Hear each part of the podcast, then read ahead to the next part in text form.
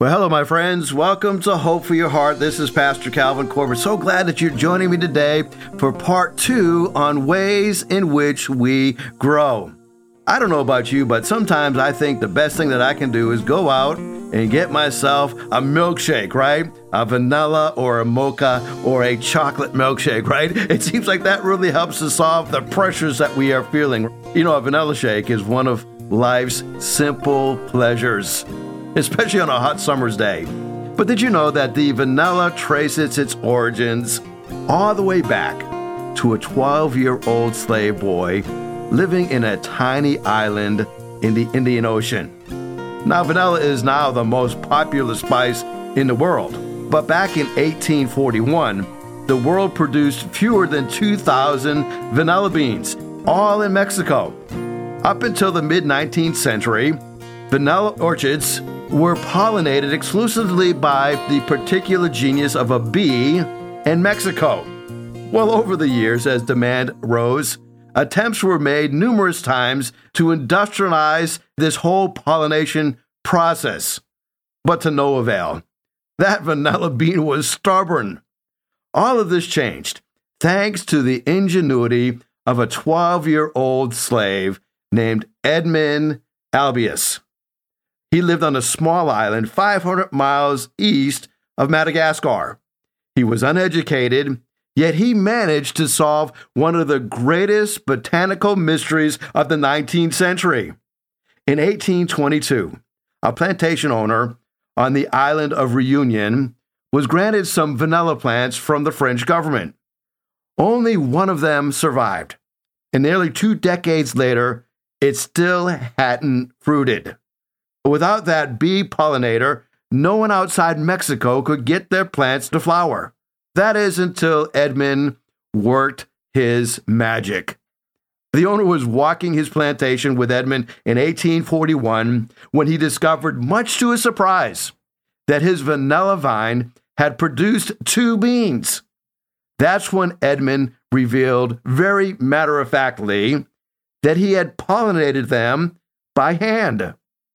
This disbelieving plantation owner asked for a demonstration, so Edmund gently pinched the pollen bearing against another pollen receiving stigma between his thumb and his index finger. By 1858, Reunion was exporting more than two tons of vanilla. By 1867, it was up to 20 tons. And by 1898, it was 200 tons.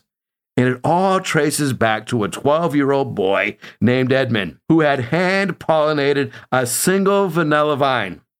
From one single vine, a billion dollar industry was created.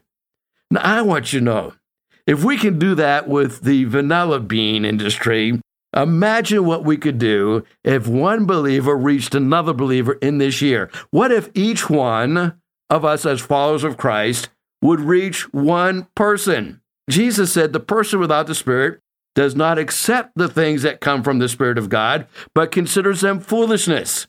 And they can't understand them because they are discerned only through the Spirit. You see, what our world doesn't need is a moral transformation. Uh, we don't morally need to change our world, we need to spiritually change the world. And when the world is spiritually changed, then they will understand and discern through the Spirit what they should be living in. Jesus says that they consider what we talk about as foolishness. Why? Because they have never been pollinated by the Holy Spirit. They've never grown in their relationship with Christ. So, what we speak about as far as moral reformation sounds foolish to them. Jesus says the person with the Spirit makes judgments about all things. But such a person is not subject to merely human logics. For who has known the mind of the Lord? And so instruct him. But we have the mind of Christ.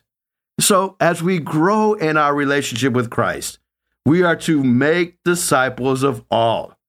We are going to be one who is reaching out, touching the lives of others. It is one of the ways that we can know we are growing.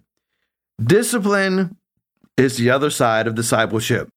So let me ask you a question Are you growing more like Christ? Are you being a disciple? Are you putting Jesus first in all things?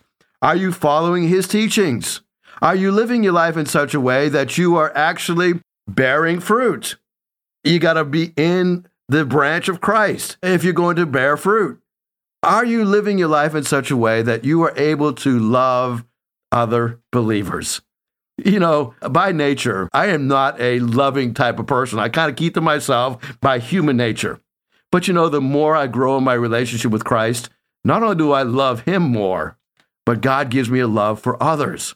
He even gives me the capacity to love those EGR people. You say, well, who are those EGR people? Extra grace required people. Now, if you're listening to me, you say, well, I don't know any EGR people in my life. Can I tell you something? Then you are that EGR person, okay?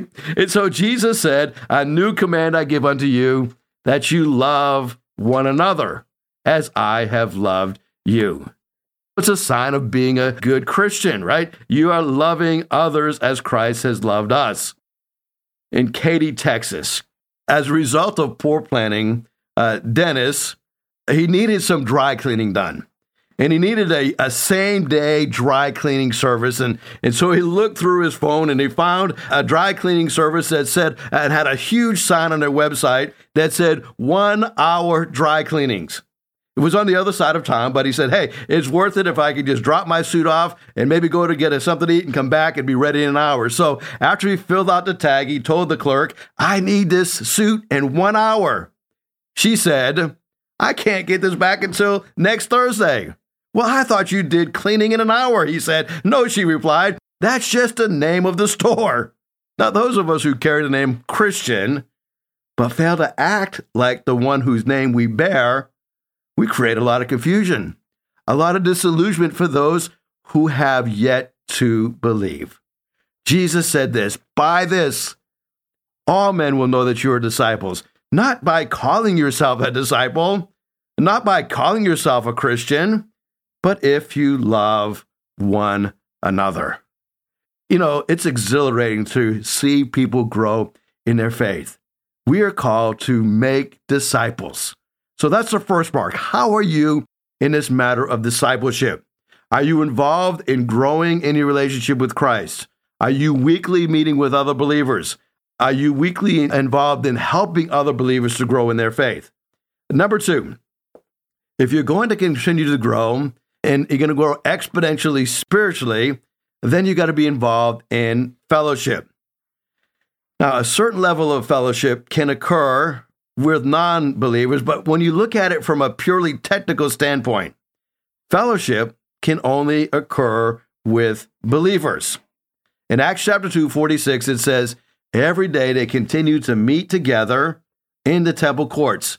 They broke bread in their homes and they ate together with glad and sincere hearts. Okay, this is the early church getting started, and every day they met together. They fellowship together. You know the movie It's a Wonderful Life? It celebrates one man's extraordinary generosity. A guy by the name of George Bailey. He is the proprietor of a building and a loan institution. He demonstrates compassion and hope and trust in others, even when adversity strikes. The trouble began when George's absent minded uncle misplaced $8,000. Well, George realized he could go to jail for his uncle's mistake, and he wished he had never been born. But then Clarence, that odd body, Clarence the angel, was dispatched from heaven to show George what the world would have been like had he never been born. George discovered that in spite of all of his financial woes, he was a wealthy man because of the investments he made in his life in other people. You see, George then returned to the real world, grateful to be alive. Even though the law wanted him for missing $8,000, George was thrilled to know he served a purpose in life. As he entered the front door of his home, he saw the bank examiner and the sheriff awaiting him. Eyeing his children, George ran to hug and kiss them. Mary, his wife, entered through the door, and he greeted her with a loving embrace. You have no idea what happened to me, he said. Mary responded, You have no idea what happened while you were gone. Well, hearing the commotion of an approaching crowd, she motioned for him to stand in the front of the decorated Christmas tree in the living room. Uncle Billy was the first to enter into the house carrying a huge wicker basket filled with cash. He dumped it all in front of the table in front of George and exclaimed, Mary told some people you were in trouble, and they scattered all over town collecting money. They didn't ask questions, they just wanted help. I wanted to help. Uh, people then filled the living room and piled money on the table. Mr. Martini, the owner of the local nightclub, brought in money from the jukebox. Mr. Gower, the druggist, whom George worked for as a boy, brought in all of his accounts receivable funds. Millionaire Sam Wainwright, a lifelong friend, sent a telegram promising cash to cover the missing money. George's war hero brother entered and proposed a toast to my brother, the richest man in town. You see, George eyed a copy of a book on top of the pile of money. He opened it and discovered it was a gift from God.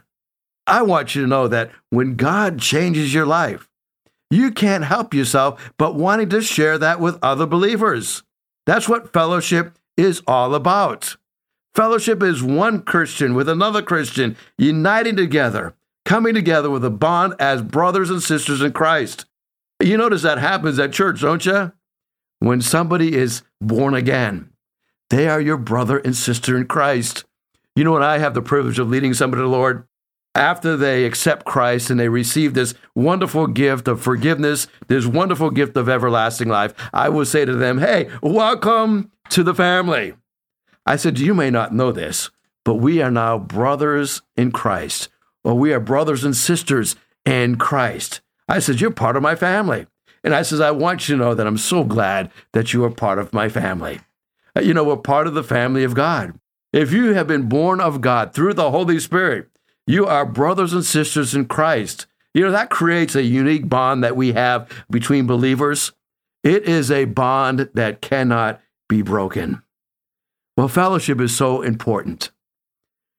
You know, on a typical Friday night at the Wilkin House, there was a spontaneous dinner, and a growing number of neighbors came and friends came. The kitchen began to swell with people and with chatter. The dad leaned over to each of his kids and whispered a code that they were probably expecting FHB. And now I have shared a similar thing with my kids when a bunch of people came over to the house that I wasn't really expecting, right? FHB. What does that stand for? Family hold back. Maybe you know this strategy too. Surveying the food and all the relatives and the guests that have shown up, uh, you discover that you, it looks like uh, you might not have enough food. I mean, it became apparent that we needed a miraculous solution, right? The five loaves and two fishes. And so the husband prayed over the meal and then quietly the Wilkins slipped to the back of the line, serving themselves very minimal portions to stretch out the food. They knew they wouldn't go without. It was not a matter if they would eat, but it'd be a matter of when. Worst case, we'd order pizza once our guests had gone home. You see, nobody wants to be at the end of the line. Given the choice, we want to be first, to get the full portion, to sit in the most comfortable chair. But Christ followers understand that life is about more than doing what we want, it's about doing what we wish.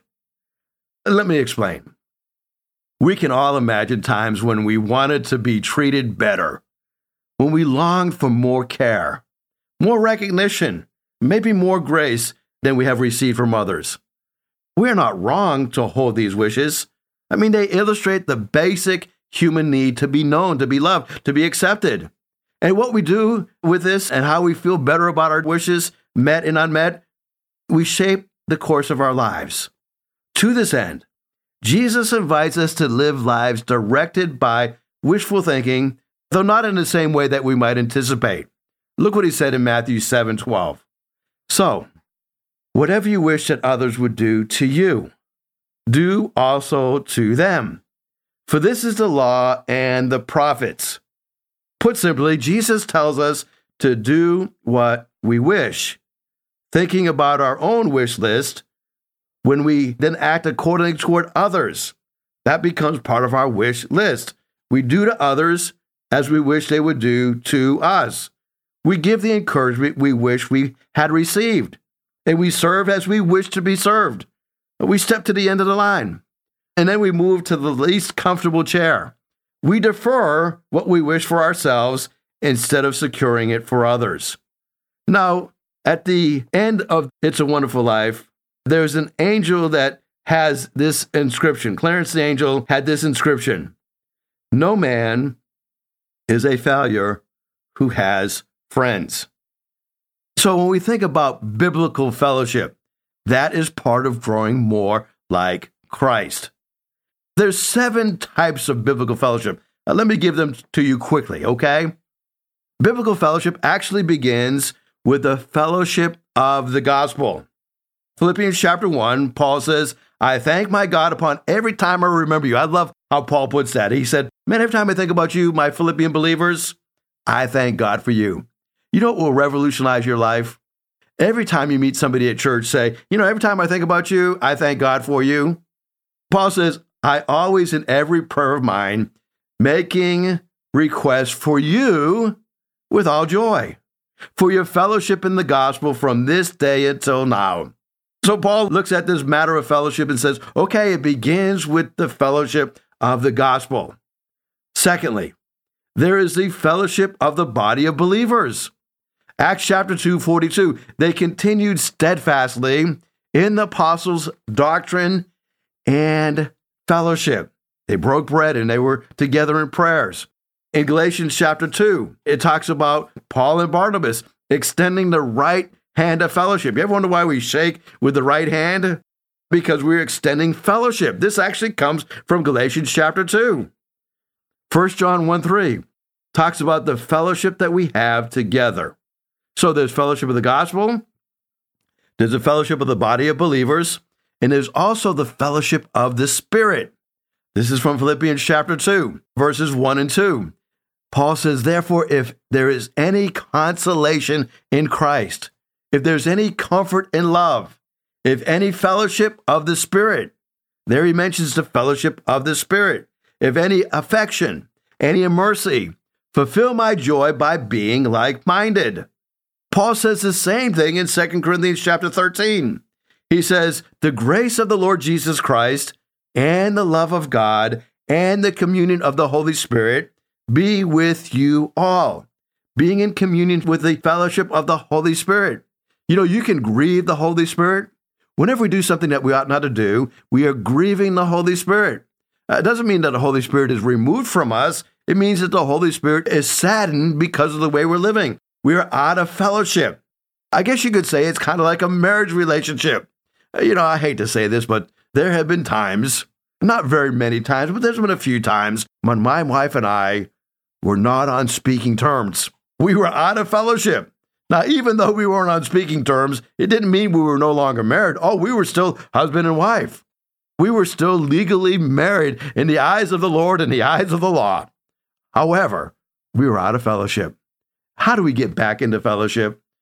We confess, we apologize. 1 John 1 9, when you're out of fellowship spiritually, if you confess your sins, he is faithful and just to forgive you of your sins and to cleanse you from all unrighteousness. So we fellowship in the Spirit. And then we have the fellowship of the Son.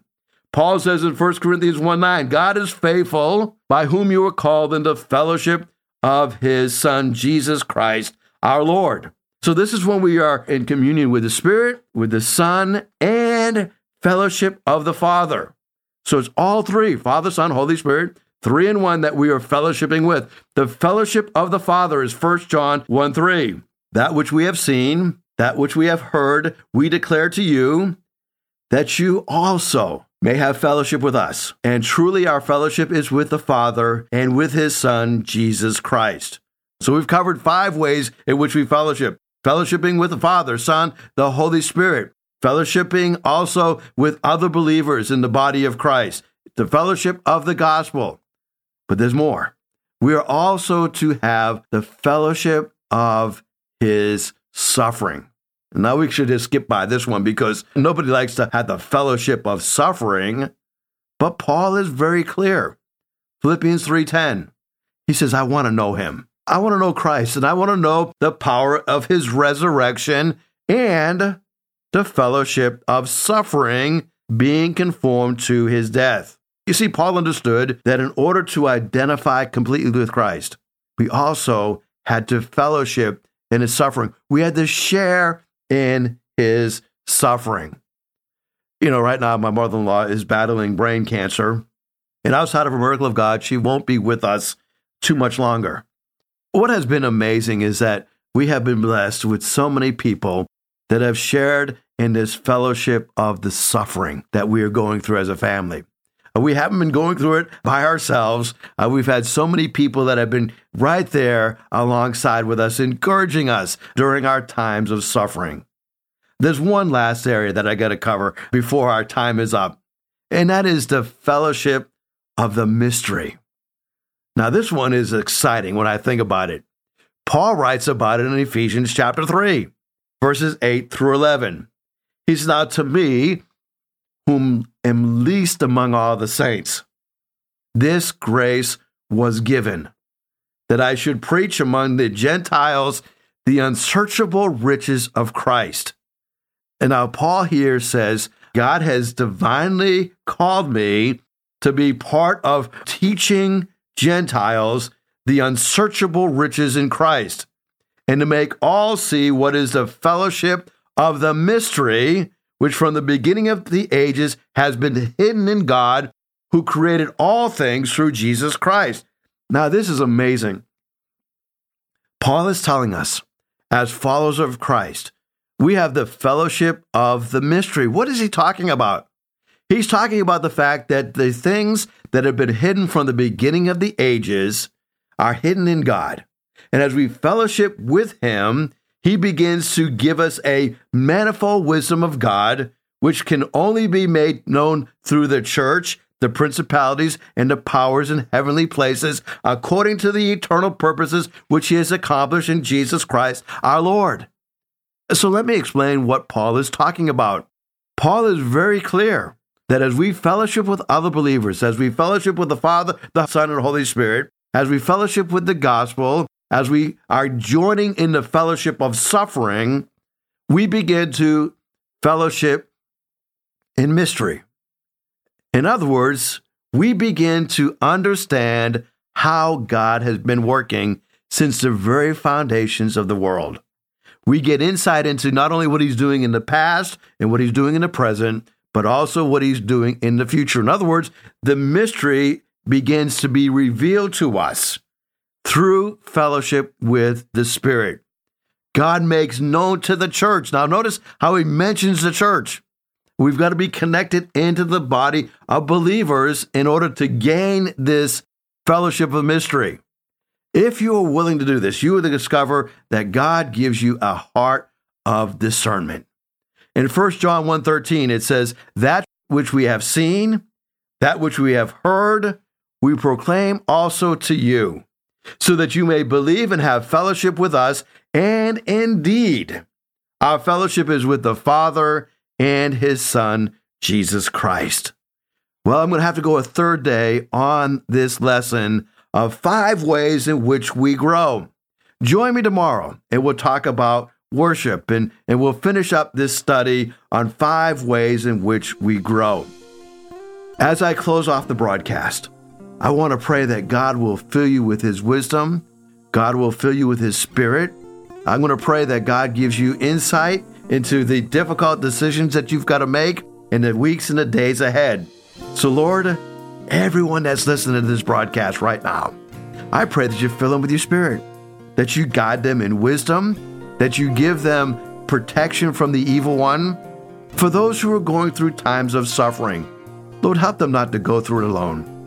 Help them to fellowship with others, others who have gone through similar sufferings, not so that they can compare wounds, but so that they can compare and celebrate how you have brought them through that difficult time.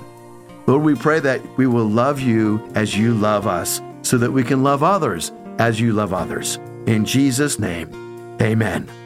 Well, my friend, if I can pray for you, I'd be honored to pray for you. Shoot me a text message 252 267 2365. God bless you. Thank you for listening. If you'd like to hear this broadcast again, you can have a free download at buzzsprout.com backslash 1890557, or you can listen on Amazon, Spotify, Google Podcast, and Apple Podcast. Hickory Ridge Community Church is located at 3320 Battlefield Boulevard South in Chesapeake, Virginia. Sunday service times are 9 a.m. and 10:30 a.m. We'd love for you to join us. For more information, go to hrcc7.org. And remember, no matter what you're going through, in Jesus Christ there is always hope for your heart.